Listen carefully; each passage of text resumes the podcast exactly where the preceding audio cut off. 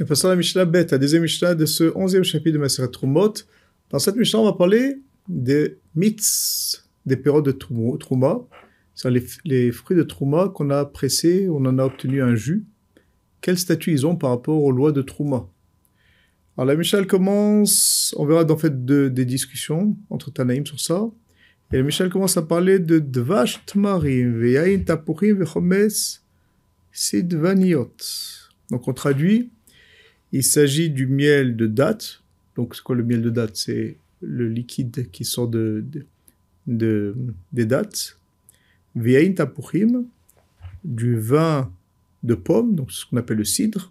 C'est les pommes qu'on a pressées, qu'on a obtenues du cidre. Vechometz sinvaniot, ou bien du vinaigre de sinvaniot. Sinvaniot, ce sont des raisins qui euh, pousse, euh, c'est une qualité de, de, raisin qui pousse tardivement en automne et qu'on n'arrive pas à en obtenir du vin, mais seulement du vinaigre. En tous les cas, ici on parle de trois liquides.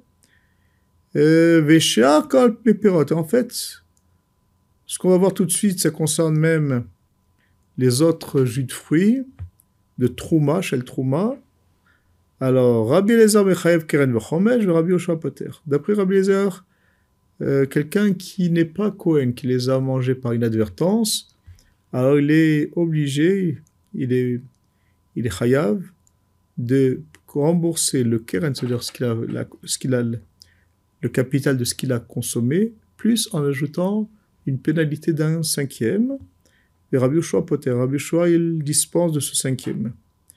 Alors il y a une loi particulière qu'on a déjà parlé dans cette passerette, que quelqu'un qui mange, quelqu'un qui n'est pas Cohen, qui mange par inadvertance, la trouma, alors non seulement il doit rembourser ce qu'il a mangé, en plus il doit ajouter une pénalité d'un cinquième. Maintenant, cette loi d'après Rabbi elle concerne aussi les mythes, les méperotes, les jus de fruits, et parce qu'il considère Rabbi Eliezer qu'il n'y a pas de différence entre les fruits de trouma et le jus qui sort de ces fruits. Les deux s'appellent trouma, et donc si quelqu'un a mangé, bu ça par inadvertance, il doit payer keren vechomesh de rejeter aussi cette peine de Chomesh. Rabbi n'est pas d'accord.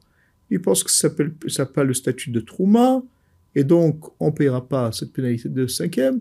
Il est d'accord, Rabbi Yoshua, avec Rabbi Ezer, que le capital, il doit le rembourser, puisqu'il a quand même consommé quelque chose qui appartient au Cohen, mais il n'y a pas la pénalité de cinquième, parce qu'il considère que dès qu'on en a fait un jus, alors ça ne s'appelle plus déjà le fruit de Trouma. Et Laura Barthénora, il nous précisera bien qu'ici, on parle de tous les jus de fruits, à l'exception de deux, qui sont le vin et l'huile d'olive, où là, c'est marqué mes fourrages dans la Torah, qu'ils ont un statut de trouma. Donc, quelqu'un qui a du raisin de trouma, il peut, les khatrila, en faire du vin, et, ou bien un, propriétaire qui, a, qui avait du raisin qui en a fait du vin, il devra donner la part qui revient au Kohen de vin au Kohanim, de même pour le shemen zait, l'huile d'olive, parce que dans ces deux cas, la récolte, elle, est, elle, est, elle, est, elle, a été faite en, justement pour en faire du vin, pour en faire de l'huile d'olive. Donc, comme c'est marqué fourrage, là, c'est sûr que c'est la trouma. Toute la discussion entre Tanakama, entre Rabbi et Rabbi Shua, c'est les autres méperotes, les autres jus de fruits. Alors là, Michel elle a parlé des trois principaux euh, qu'on avait comme jus de fruits, où là, on aurait pu penser comme on a l'habitude de presser ce, ces raisins, euh, comme on l'a dit, sinvaniote, ou bien on en fait du vinaigre, ou bien les pommes, on en faisait du cidre, ou bien les tmarim, on sortait ce, liquide-là, ce vache, ce miel. Là, on a pensé que c'est le même statut que le vin et le shemen. Alors, pour Abouchois, ce n'est pas le cas. Pour Abouchois, ce n'est pas le cas. C'est pourquoi on précise ces trois.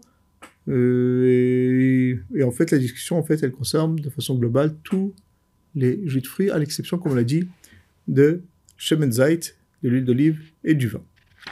on va avoir une deuxième discussion qui a un petit rapport avec ce qu'on vient de voir au sujet des mépirotes, donc de ces jus de fruits. On va plus pouvoir parler de, de trouma, on va parler de touma. Alors, on va voir tout de suite de quoi il s'agit. Rabbi mishumashke.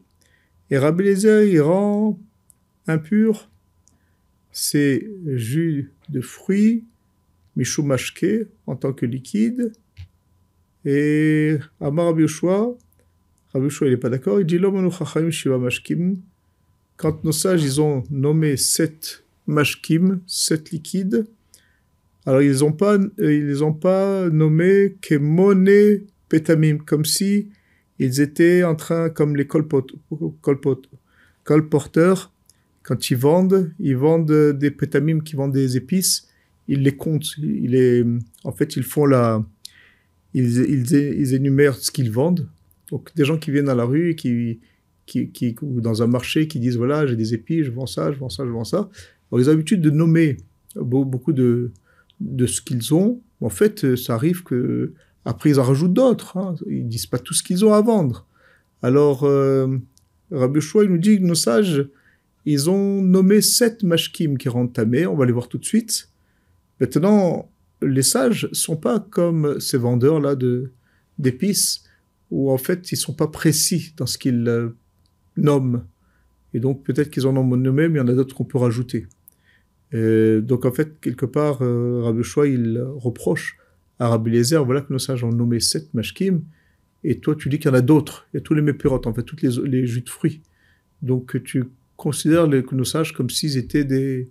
Ils énuméraient comme des, colporteurs qui ne sont pas précis dans leur. Euh, dans, leur, euh, dans ce qu'ils disent et qui peuvent des fois rajouter. Et là, Amrou Shiva Mashkim Tmeim. Nos sages ont dit a que sept Mashkim qui sont Tmeim, et Charkola Mashkim et tous les autres sont purs. Alors, c'est quoi déjà ces sept mashkim?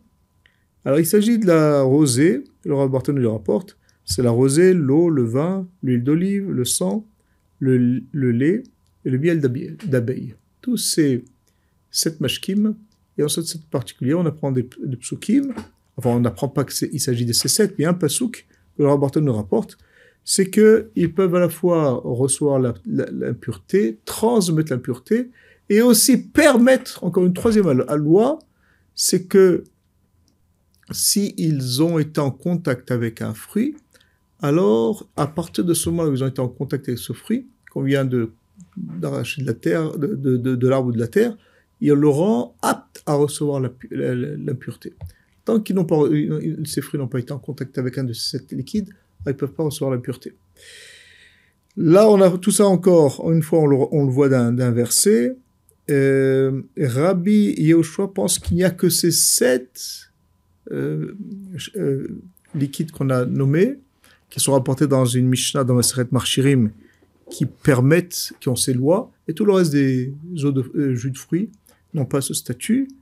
Et Rabbi Lezer pense que aussi tous les autres jus de fruits ils ont ce même statut, donc ils seront impurs, ils peuvent aussi en contact avec une impureté, ils seront impurs. S'ils sont impurs eux-mêmes, ils peuvent transmettre l'impureté euh, à, quelque chose, à une nourriture qui est en contact. Et aussi les méperotes, d'après Rabbi Lézer, ils peuvent permettre à un fruit de recevoir l'impureté à l'avenir. Rabbi Yoshua, il est cholek. Rabbi Yoshua n'est pas d'accord. Il pense qu'il n'y a que sept mashkim et pas d'autres. Voilà. C'est le point de divergence. Donc, on, a, rapporté cette deuxième discussion entre Abélézer et Rabbi euh, à Gavre, en même temps qu'on avait rapporté déjà une autre discussion sur un autre domaine au niveau de la Trouma entre Rabbi et Rabbi Yehoshua.